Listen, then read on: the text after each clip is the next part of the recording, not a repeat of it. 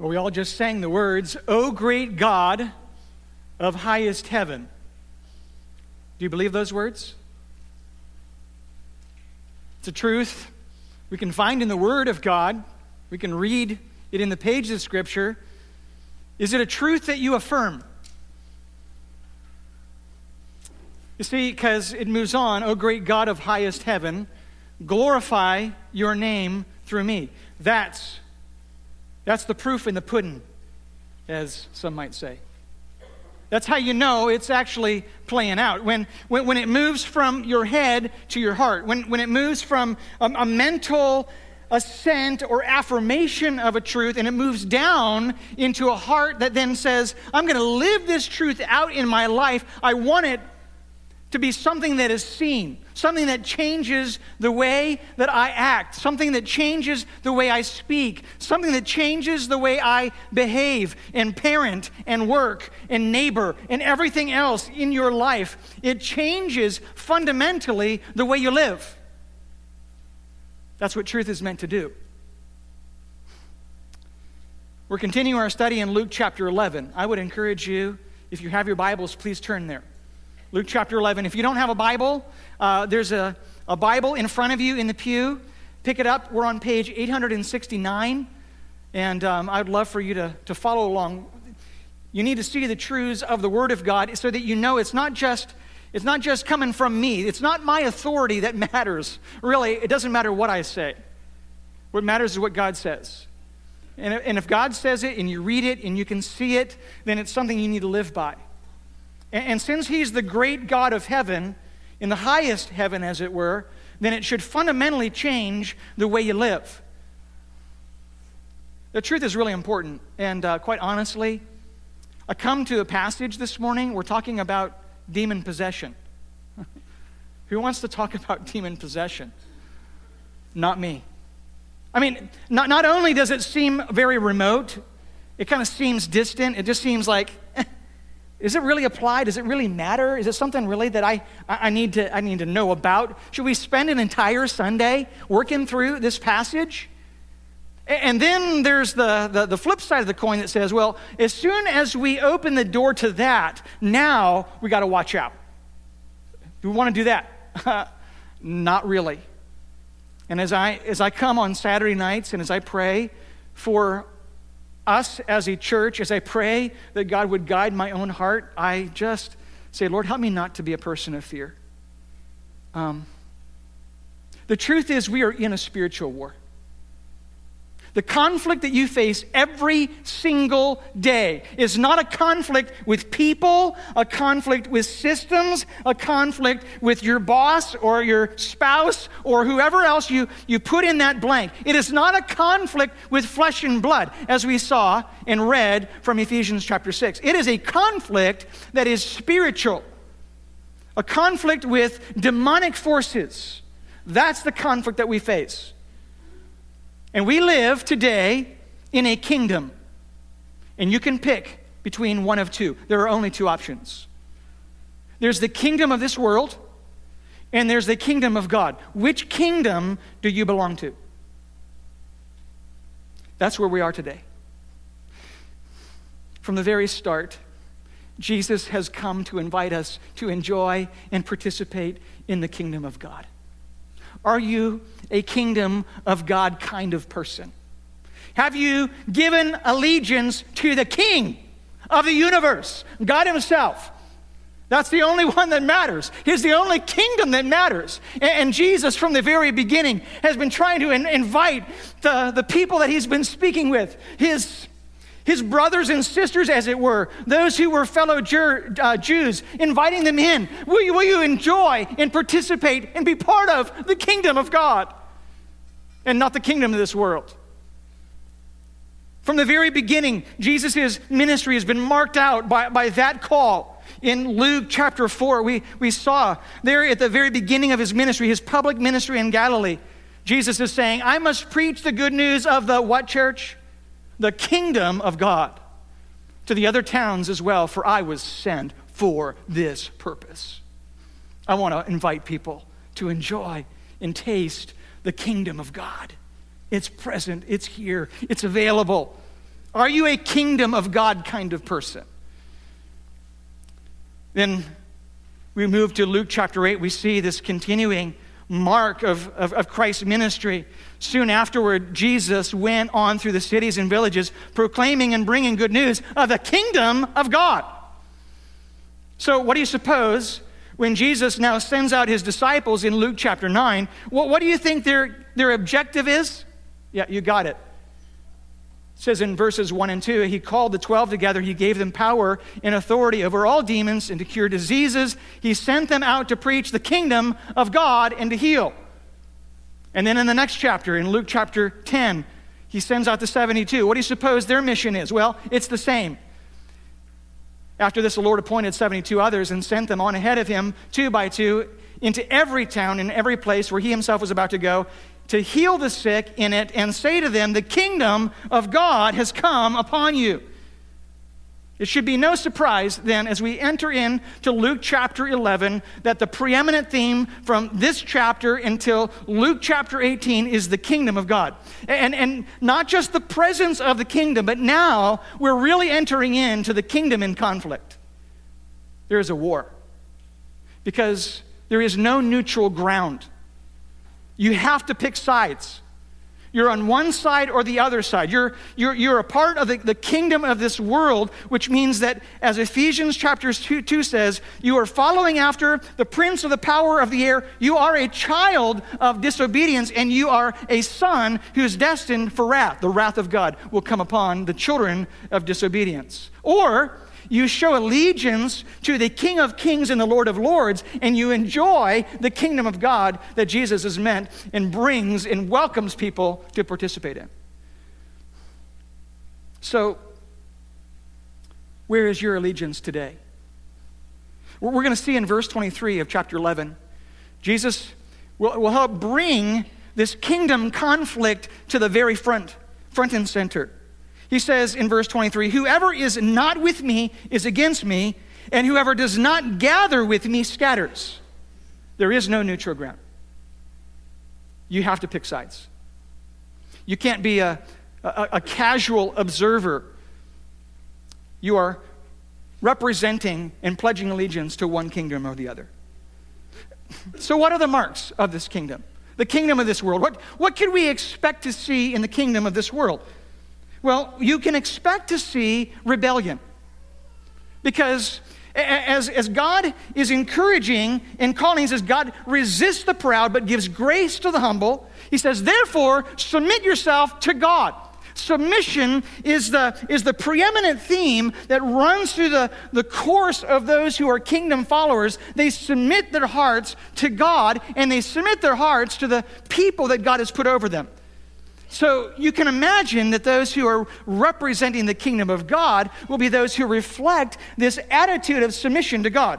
But those who are part of the kingdom of this world are going to show in their heart a heart of rebellion. It's going to ooze out of them. Maybe one of your kids, like one of mine, is a part of a sport team in high school. And wouldn't you know that the schools now have to have kind of a special training time for the parents of students who are playing a sport, whatever that sport is. And that training time goes a little like this. If you want your kids to enjoy the sport, then you need to keep your mouth shut. And you need not to complain and criticize the referees, because there's a shortage of referees, and we need to show respect to those who are in charge. Otherwise, your kids are not going to be able to play. Ever been a part of one of those training sessions?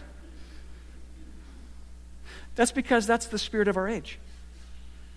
That's what we're living. We're living in a culture that is given to rebellion, because that's what Satan does. He wants to go against submission to God, and so he's creating this philosophy. Have your own way. Stand up for your rights. Do it for yourself. Take charge. And so maybe you read the little news article this past week of that parent who sucker punched the referee. Maybe you read that? This is the spirit of our age. This is the spirit of Antichrist, the spirit of the devil.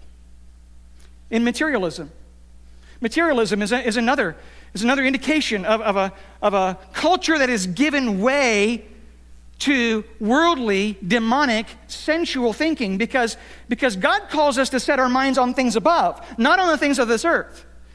And so as we stockpile here, as we gain comfort here, as we try to build our revenue here, and it takes us off, our eyes off of the things there. And so we're laying up treasures here rather than laying up treasures there. And Jesus is emphatic about what that means. You cannot serve God in money.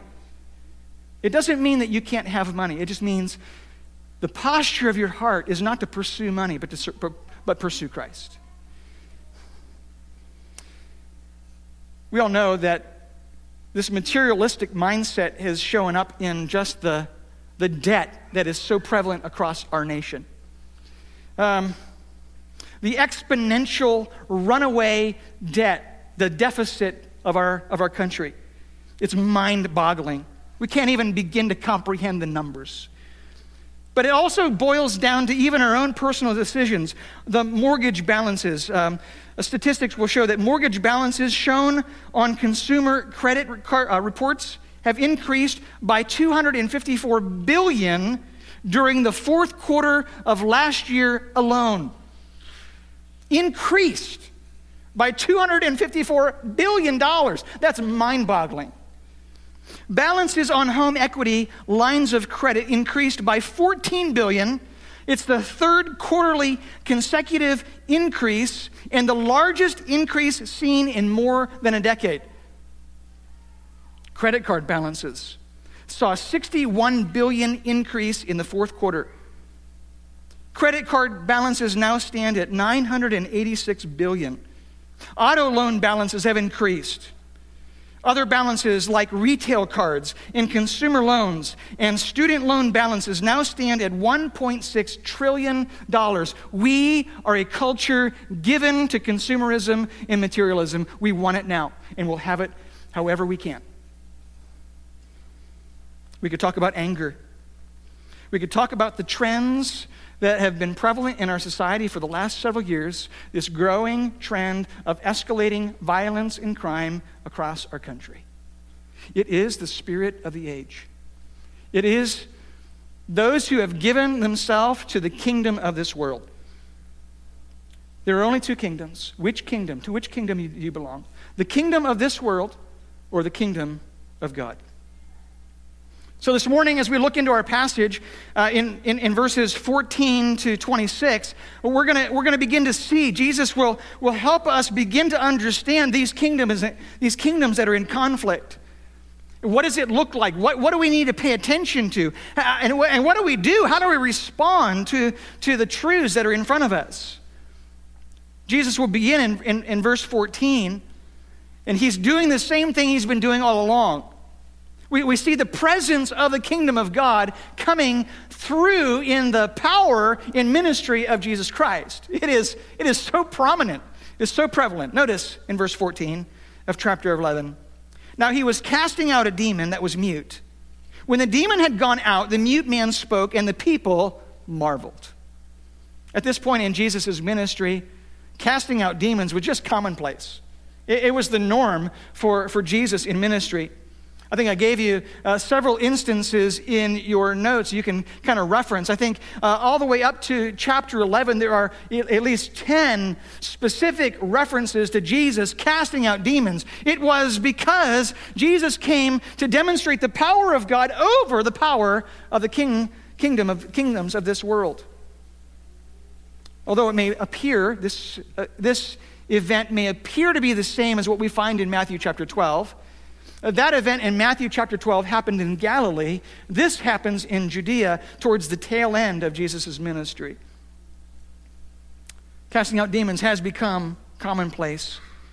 In the Gospel of Luke alone, we have seen this prominent theme of not only the kingdom of God that has come upon the people, but that Jesus is demonstrating kingdom authority by casting out demons, showing that God has power.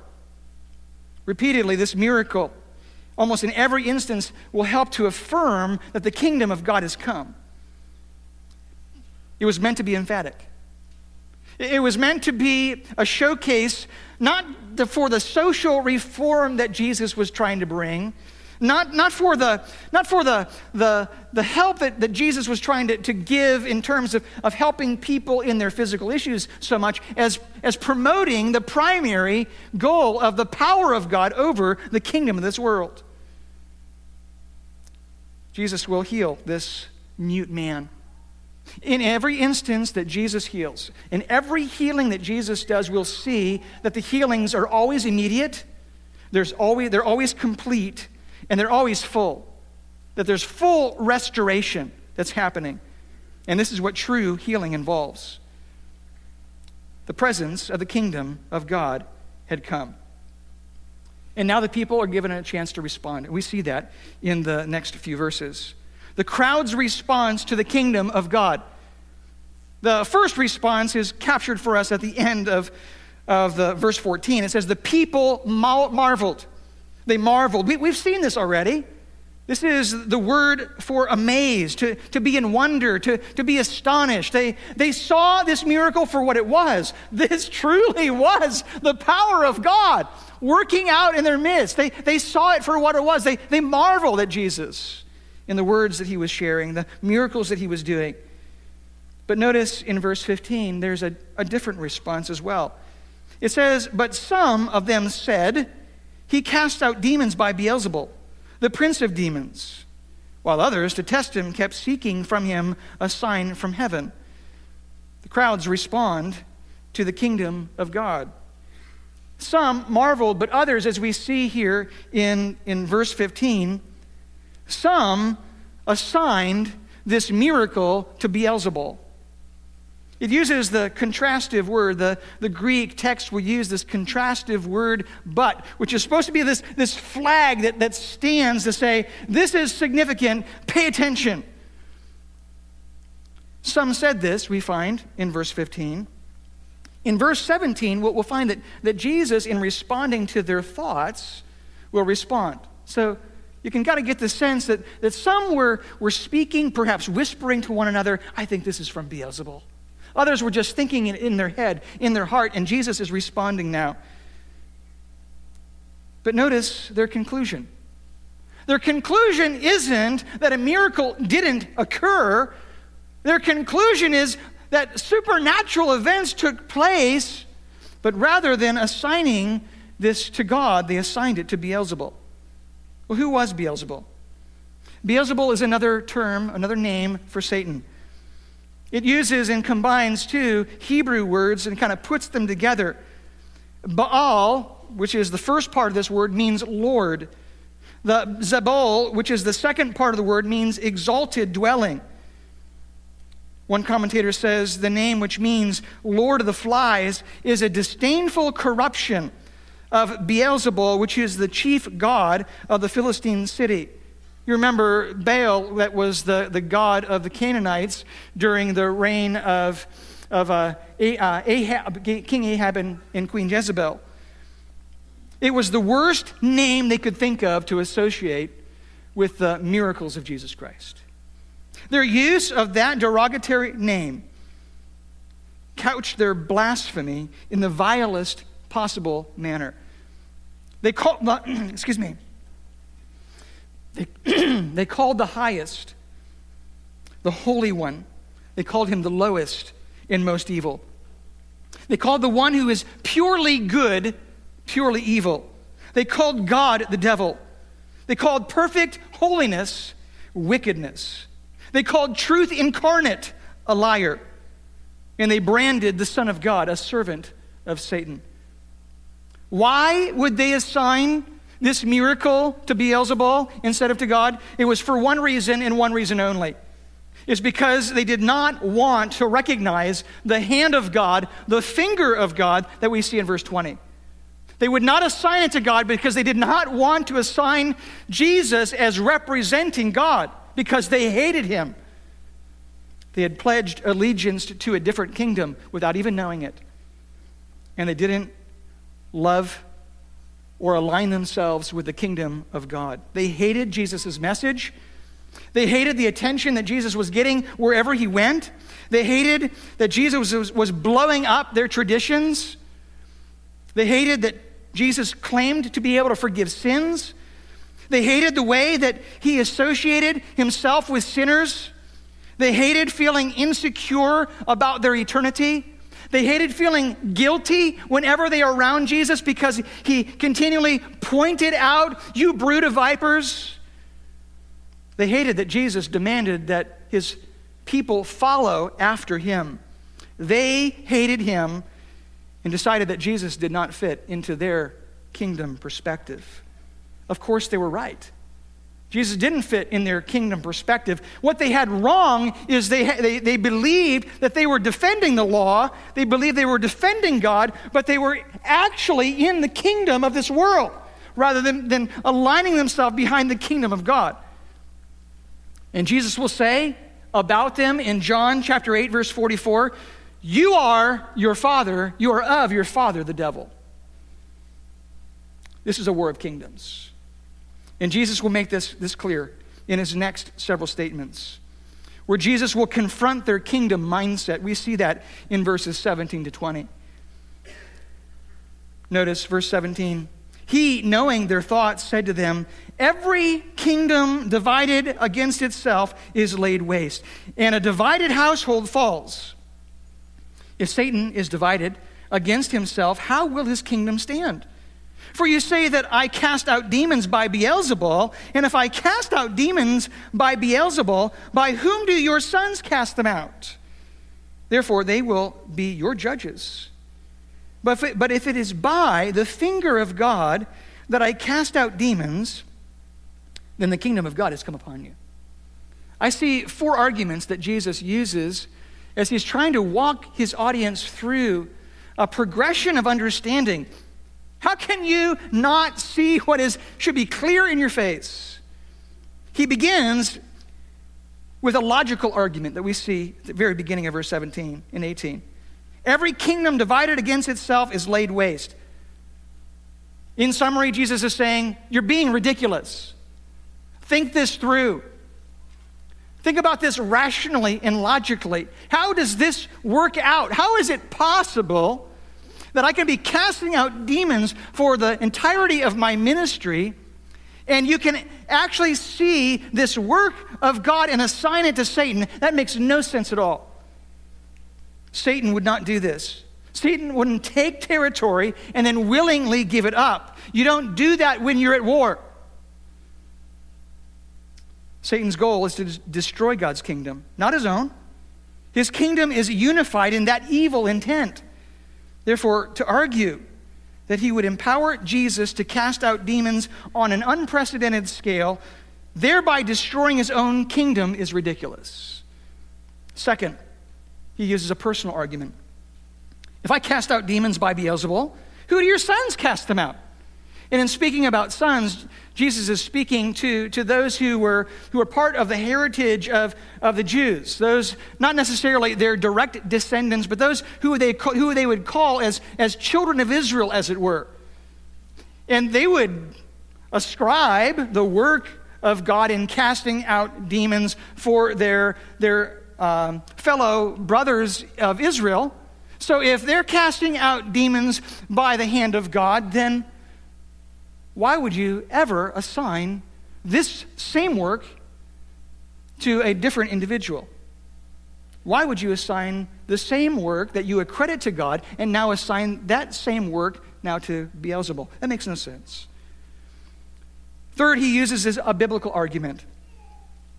"Take note of the finger of God," Jesus will say. "If it is by the finger of God," in verse 20, "then the kingdom of God has come upon you." The only option is that God did this. And thus, this was a kingdom issue.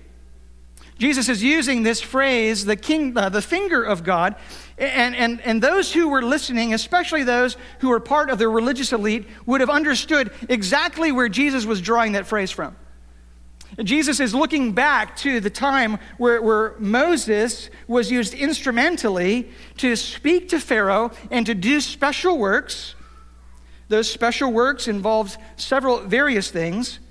But when Moses struck the dust with his staff and produced swarms of gnats, although the sorcerers and the magicians up to that point were able to reproduce every miracle up to that point, this one they could not reproduce. And it was those same magicians working for Pharaoh that ascribed the work of Moses to the finger of God. They saw it. These heathen men, these sorcerers, these who were devoted to demons, these who were magicians in Pharaoh's host, those who served other gods, had the special clarity and illumination to be able to see what was visible in front of them. The finger of God did this. And yet those who called themselves spiritual, those who were part of the religious elite, were unable to see what those sorcerers back in Moses' day were able to see. The clear finger of God should have been unmistakable that the kingdom of God had come upon them. This is not the first time that Jesus has said the kingdom of God is here. And Jesus was speaking about the kingdom presence. He was speaking about the power of God that was evident. He was speaking about the prophetic witness and the testimony of those prophets from the past who were speaking about what the Messiah would do. And Jesus, in carrying out and casting out demons, was stating emphatically, I am that man. We saw in Luke chapter 4, verses 18 and 19. We saw that Jesus now incorporates that phrase to himself that had been spoken by the prophet Isaiah in Isaiah chapter 61. It says, he has sent me to proclaim liberty to the captives. He has sent me to set at liberty those who are oppressed. Two of the 5 marks of the Messiah showed up in Jesus liberating demon-possessed individuals, those who were occupied by foreign forces. Jesus set them free. It should have been a clear, indisputable proof of the finger of God. Now Jesus will illustrate with a story. It's a story that we have seen before. It's a story that he's kind of used before, but there are some differences. But in this story, we find this fourth argument, this strategic argument that I'm calling it, this maybe military argument that I'm referring to. In verse 21, he says, when a strong man, fully armed, guards his own palace, his goods are safe. But when one stronger than he attacks him and overcomes him, he takes away his armor in which he trusted and divides his spoil. Whoever is not with me is against me. Whoever does not gather with me scatters. The point is this. The palace is the human heart, the human life. The strong man that Jesus is referring to is a man that has given himself to the power of the enemy. The one who is stronger than him, who comes and conquers this palace and takes control, is Jesus himself. He removes the armor and he divides the spoil. He establishes that the kingdom has power to overcome the kingdom of this world. The palace has been claimed by a new conqueror, made part of a new kingdom. Those who enjoy the plunder are those who work with the conqueror. And Jesus is establishing that there are two kingdoms that are here. You are either with me or you're against me. There is no neutral ground. You either work with God or you work against God. One commentator writes this, in fact, the whole human race may be precisely divided into these two categories, which the Lord Jesus Christ enumerated in verse 23. There are only two groups of people, those who are with Christ and those who are against Christ, those who are God's and those who are Satan's, those who are in the kingdom of light and those who are in the kingdom of darkness, those who are righteous and those who are unrighteous.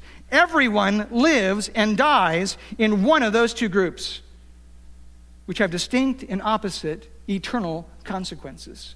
To which kingdom do you belong? To which king have you pledged your allegiance? Finally, in our passage today, Jesus uses a strange parable. A parable that you wonder, how does this fit? Where is the correlation? Jesus, where are you going with this? I don't really understand. And let me read this for you and tell you what I think Jesus is trying to accomplish here. He says in verse 24, when the unclean spirit has gone out of a person, it passes through waterless places seeking rest. And finding none, it says, I will return to my house from which I came. And when he comes, it finds the house swept and put in order. Then it goes and brings 7 other spirits more evil than itself, and they enter and dwell there, and the last state of the person is worse than the first. What in the world is Jesus talking about, and why does Jesus put this here? You see, I believe that those who were levying the argument against Jesus that he was actually working for Satan may have had a legitimate gripe with the ministry that Jesus was doing. Because if you can imagine that Jesus, in working through Galilee, and Jesus working now through Judea, and casting out demons wherever he goes, every heart that has been cleansed and yet does not pledge their allegiance to the new king, King Jesus, has now become vulnerable and open for new attacks. And that was happening, by the way, in unprecedented levels. So that those who experienced a degree of freedom, those who had enjoyed a level of liberation from God in being cleansed from demons, were now wide open because even in their freedom, they did not choose to align themselves with Christ, and so now they became vulnerable. And now the last state was worse than the first. And so those who were throwing this criticism against Christ were seeing the results of that very pattern that was taking place. And so they were seeing a life that had been liberated from Satan, and now a life that was worse than it was at the beginning. And they're thinking, this guy's working for the enemy. But the truth is this. The truth is we see the same thing all around us today. You and I both have been acquainted. And the more we live the Christian life, we become acquainted with those who attend church and enjoy a taste of the freedom that comes in being a part of a Christian community. The special fellowship they get from believers, the exaltation in worship and the special feelings that they sense from the people around them who truly love Jesus. And the teaching of the word that convicts their heart, but there's no real allegiance that's pledged to Christ. And so they open themselves up for something worse when everything is done, when they walk away. It's like the seed, the parable that Jesus talks about back in chapter 8, the parable of the soils. And remember that in the second soil, the seed falls onto the rocky ground. And it says, this describes somebody who receives the word with joy. That's a Christian, right? But when testing and trials and challenges come, the true nature of their faith shows up in withering away. Hardship and suffering embitter them towards the teaching of the word and allegiance to Christ, and they want nothing to do with them. And then the seed that lands in the soil that has the thorns. They grow up. They receive the word of God with joy again, but they're choked out by the pleasures of life. And then they want nothing to do with God. Jesus is describing these kinds of individuals. Those who enjoy a taste of spirituality for a time. There's a measure of freedom, but as soon as life presents them with challenges, and they have not placed their allegiance to Christ, have given him their life, they actually open themselves up for worse disaster. So what do we do with all of this? To which kingdom do you belong? How do we take the truths that we've learned in our passage today and begin to apply them to our lives here in 21st century Western culture? First, I want to encourage us to recognize the dangers. Recognize the dangers of this world. Look around. The Apostle Peter says, be sober, be vigilant, keep your eyes open, be watchful, know what's happening in the world around you. Several years ago, I was teaching through Ephesians chapter 6. This is the passage that deals with the spiritual armor, right? It says, put on the breastplate of righteousness, put on the shield of faith, put on have your feet shod with the preparation of the gospel of peace. All of those things to help prepare us for this battle that we're in, right? And towards the end of this study, the book that we were walking through touched on the issue of demonic oppression and demonic possession. And I thought to myself, I have no idea what to say about this. But I have a friend who has grown up in Africa, and a friend who has done missions in Africa their entire life. And I said, Richard, you've probably seen this much more than I have. Help me with this. And he said, you know, Andrew, if you were to come to Africa and you were to come to a church, one of the churches that I serve in, and you were to see somebody who were to fall down on the ground, were to convulse, their eyes roll back in their head, and start speaking in other languages, and start speaking with other voices, you would say demon possession. And you'd be right.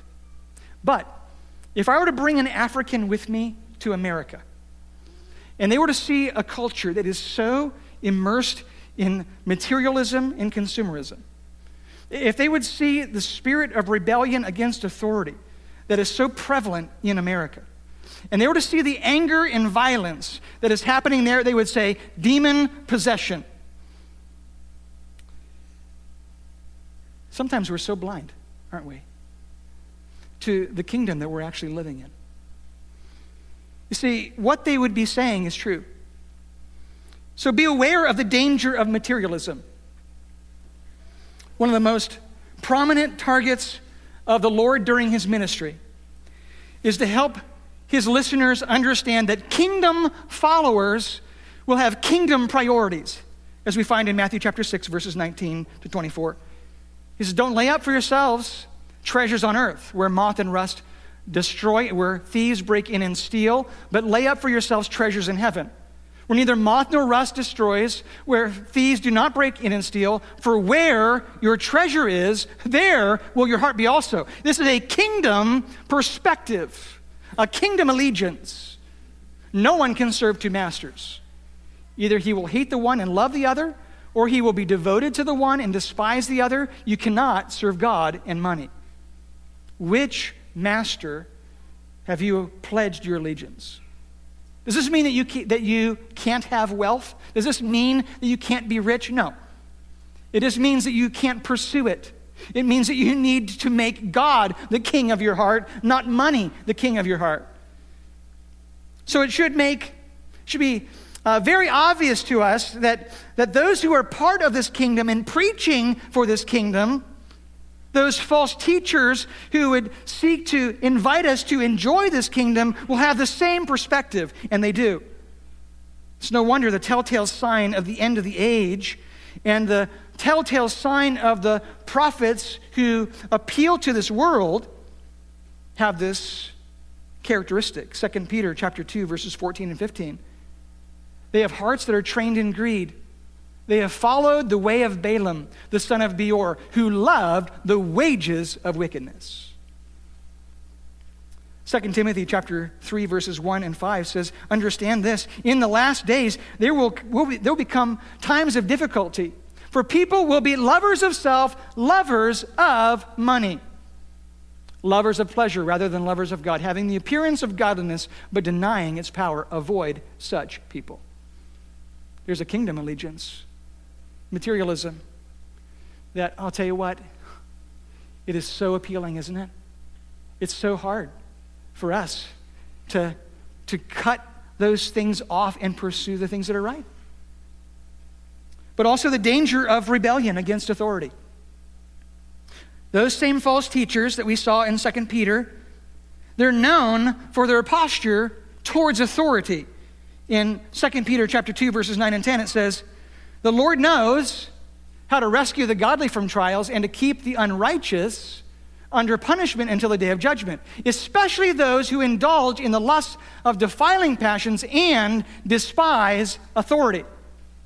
Bold and willful, they do not tremble as they blaspheme the glorious ones. They have rebellion in their heart. They have not chosen to submit to God.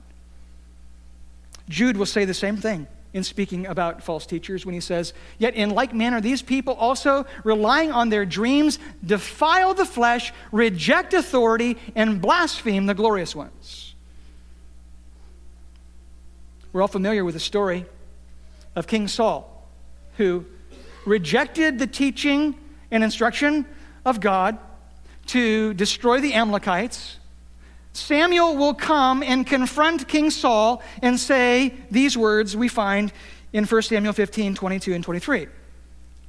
"Has the Lord as great a delight in burnt offerings and sacrifices as in obeying the voice of the Lord? Behold, to obey is better than sacrifice, and to listen than the fat of rams. For rebellion is as the sin of witchcraft, and stubbornness is as iniquity and idolatry.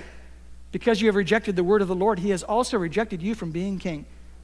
Your rebellion, King Saul, is the same as worshiping demons." Wow, that's heavy. There's no wonder why there's such strong discipline in the Old Testament for rebel kids. Do you realize that rebel kids were stoned? There's a reason for that. And there's also strong advice for churches who have rebel people. Titus 3, 10 to 11 says this, "As for a person who stirs up division, after warning him once and then twice, have nothing more to do with him, knowing that such a person is warped and sinful, he is self-condemned." That's heavy. It's because rebellion is a signpost that says whose kingdom you belong to, at least whose kingdom your heart is bent towards. And then the danger of anger. The danger of anger. Ephesians chapter 4, 26 and 27 says this, "Be angry and do not sin. Don't let the sun go down on your anger and give no opportunity to the devil." Don't allow anger to have its way in your life. Don't let even one day go by without dealing with that anger. Because when you do, you open your heart. You open the door of your heart to all kinds of other influences. Demonstrate a conviction to pursue God, not anger. Don't take matters in your own hands. Vengeance belongs to him. 1 John chapter 3, verse 12 says, "We should not be like Cain, who was of the evil one and murdered his brother. And why did he murder him? Because his own deeds were evil and his brother's righteous." Don't allow anger and violence have anything to do with who you are. So how do we respond? What do we do? Quickly, align your heart with God. Align your heart with God. There is only one solution, and that is to pledge your allegiance to the kingdom of God. Let him be king of your life. That's what Jesus is saying here. You're either with me or you're against me. Choose your side.